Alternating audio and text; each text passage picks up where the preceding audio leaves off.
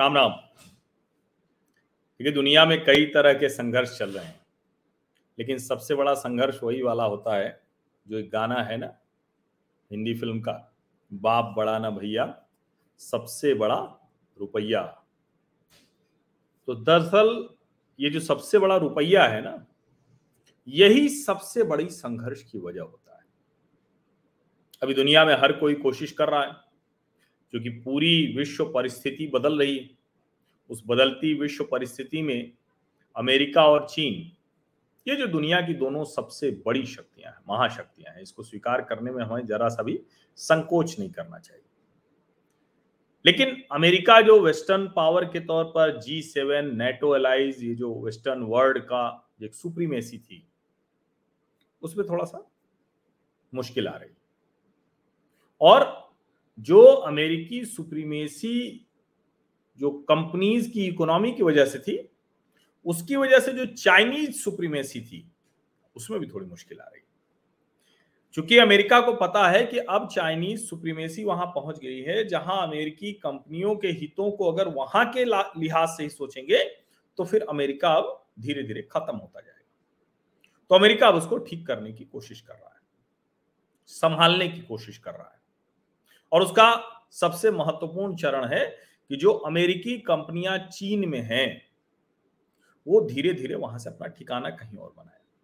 क्योंकि किसी भी तरह की जो कहें कि मैं प्रतिबंध जैसी बात तो नहीं करूँगा, लेकिन जो भी किसी तरह की कार्रवाई अगर करना चाहता है, कोई एक्शन, जो भी एक्शन लेना चाहता है अमेरिका या वेस्टर्न वर्ल्ड चाइना के खिलाफ उसके लिए सबसे महत्वपूर्ण है कि चीनी कंपनियाँ अमेरिकी कंपनियाँ चीन से धीरे धीरे बाहर आए। जब तक अमेरिकी कंपनियों का हित चीन में बहुत ज़्यादा फंसा रहेगा अमेरिका चीन के खिलाफ कुछ नहीं कर सकता। ये ट्रेड वॉर ये कोल्ड वॉर ये आ, क्या कहते हैं टैरिफ जो वॉर होती है इंपोजिंग टैरिफ्स होता है वो सब वो कुछ काम नहीं करेगा। काम तब करेगा जब पहले अमेरिकी कंपनियाँ धीरे धीरे वहाँ से निकल कर आए। अब इसको लेकर कई बार बात होती है।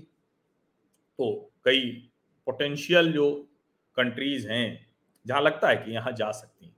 तो कंपनियाँ कौन सी हैं? तो कई ऐसे नाम याद आते हैं। Taiwan, Thailand, Malaysia, Vietnam, Bharat, ये मूल रूप से आते हैं। ब्राज़ील, साउथ अफ्रीका भी उस तरह से मतलब वो भी हैं और तेज़ी से उभरते हुए देश हैं। विकासशील देश है, उनका अपना हिस्सा है। और सच ये है कि इंडिया, ब्राज़ील और साउथ अफ्रीका, अगर ये अपनी शक्ति को ठीक से समझें तो बहुत कुछ बदल सकता है, आप समझ भी रहे हैं।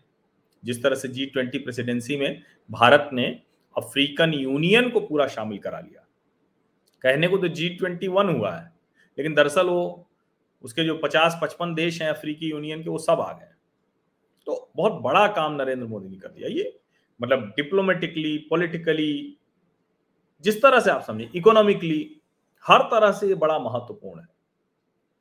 लेकिन क्या अमेरिकी कंपनियाँ चीन से बाहर निकल पाएँगी? और अमेरिका को अमेरिकी कंपनियाँ और दूसरी कंपनियाँ अवेलेबल करा पाएँगे। उनका जो उपभोग है, उनका जो कंज्यूमर है, वो सेटिस्फाइड रहे, वो पूरी तरह से ठीक रहे। इसको कर पाएँगी क्या? ये सबसे बड़ा सवाल है। इस सवाल का जवाब टुकड़ों टुकड़ों में मिलता रहता है। एक साथ अभी मिलेगा भी नहीं। जब एप्पल भारत में आ रहा था और तो अभी भी आलोचना होती है रघुराम राजन जैसे लोग, जो सचमुच जानते सब हैं, लेकिन जिनको एक मन में है कि आज नहीं तो कल हम राहुल गांधी जब प्रधानमंत्री बनेंगे तो उनके साथ वित्त मंत्री बनेंगे। ऐसा उनके मन में है। तो ये सोचकर वो दुनिया भर के नाना प्रकार की चीज़ें बताते रहते हैं। अब झूठ भी बोलते हैं, उसमें बहुत उसको छोड़ दीजिए। खैर, मैं कई बार आप लोगों को बता चुका हूँ। अब एक और आंकड़ा आया। और उस आंकड़े से यह स्थापित हो रहा है कि चीन का हिस्सा धीरे धीरे धीरे धीरे घट रहा है और उतनी ही तेज़ी से भारत का हिस्सा बढ़ रहा है। और वो आंकड़ा अमेरिका से जुड़ा हुआ है।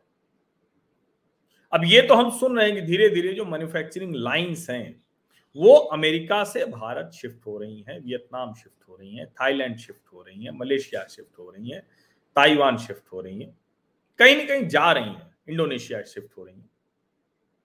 क्योंकि चीन को हर कोई अब बहुत वलनरेबल मानने लगा है। भरोसा नहीं है उस पर। कोरोना ने और ट्रांसपेरेंसी नहीं है डेमोक्रेसी नहीं अब भारत में किस तेज़ी से आ रही है, वो जानना ज़रूरी है। तो एक छोटा आंकड़ा है, लेकिन उस छोटे आंकड़े को आप लोग और खोजिए, पढ़िए। मैं छोटा सा आंकड़ा वो छोड़कर आप लोगों के बीच में जिसको कहें कि आप तार बांधिए ना। ग्लोबल मैन्युफैक्चरिंग जिसको हम कहते हैं ना कि ग्लोबल मैन्युफैक्चरिंग हब तो एक देश है, उसका नाम है चाइना। और वहीं से दुनिया भर में वो एक्सपोर्ट करता है, यानी हर देश को निर्यात करता है। लेकिन अभी एक खबर आई है। यूनाइटेड स्टेट्स, जो चाइना का सबसे बड़ा ट्रेडिंग पार्टनर है, उसके साथ जो चाइना का एक्सपोर्ट है, यानी चीन जो निर्यात करता है अमेरिका को, अमेरिका जो आयात करता है चीन से वो एक्सपोर्ट टेन परसेंट डिक्लाइन है। चार वर्षों का यह आंकड़ा है। अब ज़ाहिर है इतनी आसानी से सब नहीं होगा। लेकिन अगर 2018 से 2022 के दौरान 10 प्रतिशत की गिरावट आ गई चीन के, और चूँकि चीन हमसे कितनी बड़ी अर्थव्यवस्था है? करीब करीब सिक्स टाइम्स यानी छह गुना। तो अगर हम चीन के कारोबार के लिहाज से बात करेंगे तो अगर उनका दस प्रतिशत है तो हमारा पचास साठ प्रतिशत हो जाएगा अमेरिकी मार्केट के लिहाज से। या तीस चालीस प्रतिशत तो हो ही जाएगा। तो अब यहाँ सवाल यही आता है कि क्या जो चीन का दस प्रतिशत घटा हिस्सा तो भारत का दस, बीस, तीस, चालीस ऐसे कुछ बढ़ा क्या? ये वो प्रश्न है जिसका उत्तर मिले तो आप समझिए कि हमें समझ में आ जाएगा कि हो क्या रहा है। तो जो ताज़ा आंकड़ा आया कि 10 percent decline in exports to US during 2018 to 22 और दूसरा क्या आया? भारत का जो एक्सपोर्ट है अमेरिका को, वो इन चार वर्षों में 2018 से 2022 में 44 परसेंट बढ़ गया है। 44 परसेंट। अब ज़ाहिर है ये 44 परसेंट ये कितना होता है? ये 44 परसेंट होता है 23 बिलियन डॉलर। 23 billion dollar. अब सवाल यहाँ यही है कि ये जो 23 बिलियन डॉलर बढ़ रहा है और इसको जब हम देखते हैं ना कि किस तेज़ी से बढ़ रहा है तो मैंने आपको कहा ना कि भाई चीन और भारत की तुलना करना है तो परसेंटेज के लिहाज से कुछ तो करेंगे। तो अगर 10 प्रतिशत चीन का एक्सपोर्ट अमेरिका को घटा तो भारत का कम से कम 20, 30, 40 प्रतिशत बढ़ना चाहिए और 44 प्रतिशत बढ़ा है। यानी हम उस दिशा में बड़ी तेज़ी से बढ़ हैं। तो जितना हिस्सा चीन का घट रहा है उतना हिस्सा भारत का बढ़ रहा है। ये सिर्फ़ इकोनॉमी के लिहाज से नहीं है। मैंने जो शुरू में आपको बताया कि अगर अमेरिकी कंपनियाँ धीरे धीरे बाहर निकल आएँगी, तब अमेरिका चीन पर इंटरनेशनल एक्शंस लेना शुरू करेगा। इसको समझिए। अभी उनके इतने हित जुड़े हुए हैं। हर दिन तो चाइनीज़ कंपनी के जो वहाँ चाइना हेड होगा, जो वहाँ जो भी काम कर रहे होंगे, उनको रोज तो चाइनीज़ ऑफिशियल से मुलाकात करनी है, बातचीत करनी और चाइनीज़ तो बहुत टफ बहुत हार्ड बार्गेनर होते हैं। इसमें कोई संदेह तो है नहीं। तो अब जरा सोचिए। इतने हार्ड बार्गेनर होते हैं और वो अगर रोज अमेरिकी कंपनियों से मिल रहे होंगे तो जो अमेरिकी कंपनियों के जो सीईओ जो हेड जो मैनेजिंग डायरेक्टर जो भी होते हैं, उनकी तो एकदम जिसको कहें उंगली दबी हुई है ना। उनकी उंगली दबने का मतलब अंकल सैम यानी यूनाइटेड स्टेट्स ऑफ़ अमेरिका। उसकी भी उंगली दबी होती है। इसीलिए कोई बड़ा एक्शन नहीं हो पाता चीन के खिलाफ।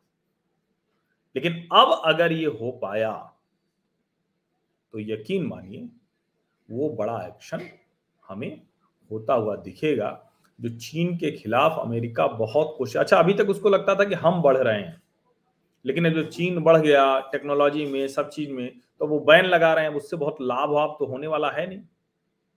बहुत उनको कोई लाभ तो उससे नहीं मिलने वाला है। लेकिन ठीक है, अपना अपना एक तरीका है उनको, जब तक लगता था कि हमारी कंपनीज़ तो बढ़ ही रही है, हमारे पास रेवेन्यू तो आ ही रहा है, सबसे बड़ा हिस्सा तो हम ही ले रहे हैं, और वहाँ कोई रघुराम राजन जैसा व्यक्ति थोड़ी था जो कहता कि अरे जो सब्सिडी दे रहे हो, वो तो ज़्यादा हिस्सा अमेरिका ले जाता है। बताने वाला कोई नहीं था ना। एक तरह से कहें कि अड़ंगा लगाने वाला कोई नहीं था। लेकिन ठीक है, हम तो इसी लोकतंत्र में इसी तरह से आगे बढ़ते हैं, आगे बढ़ेंगे। हमारे लिए अच्छी बात यह है कि चीन का बहुत बड़ा हिस्सा घटकर भारत के हिस्से में तेज़ी से आ रहा है और इससे सुंदर बात हो नहीं सकती। आप सभी का बहुत बहुत धन्यवाद। सब्सक्राइब कर लीजिए नोटिफिकेशन वाली घंटी दबाइए लाइक का बटन दबाइए एट मीडिया हर स्वीटी टैग करके साझा कीजिए और व्हाट्सएप पर भी ज़रूर कीजिए। बहुत बहुत धन्यवाद।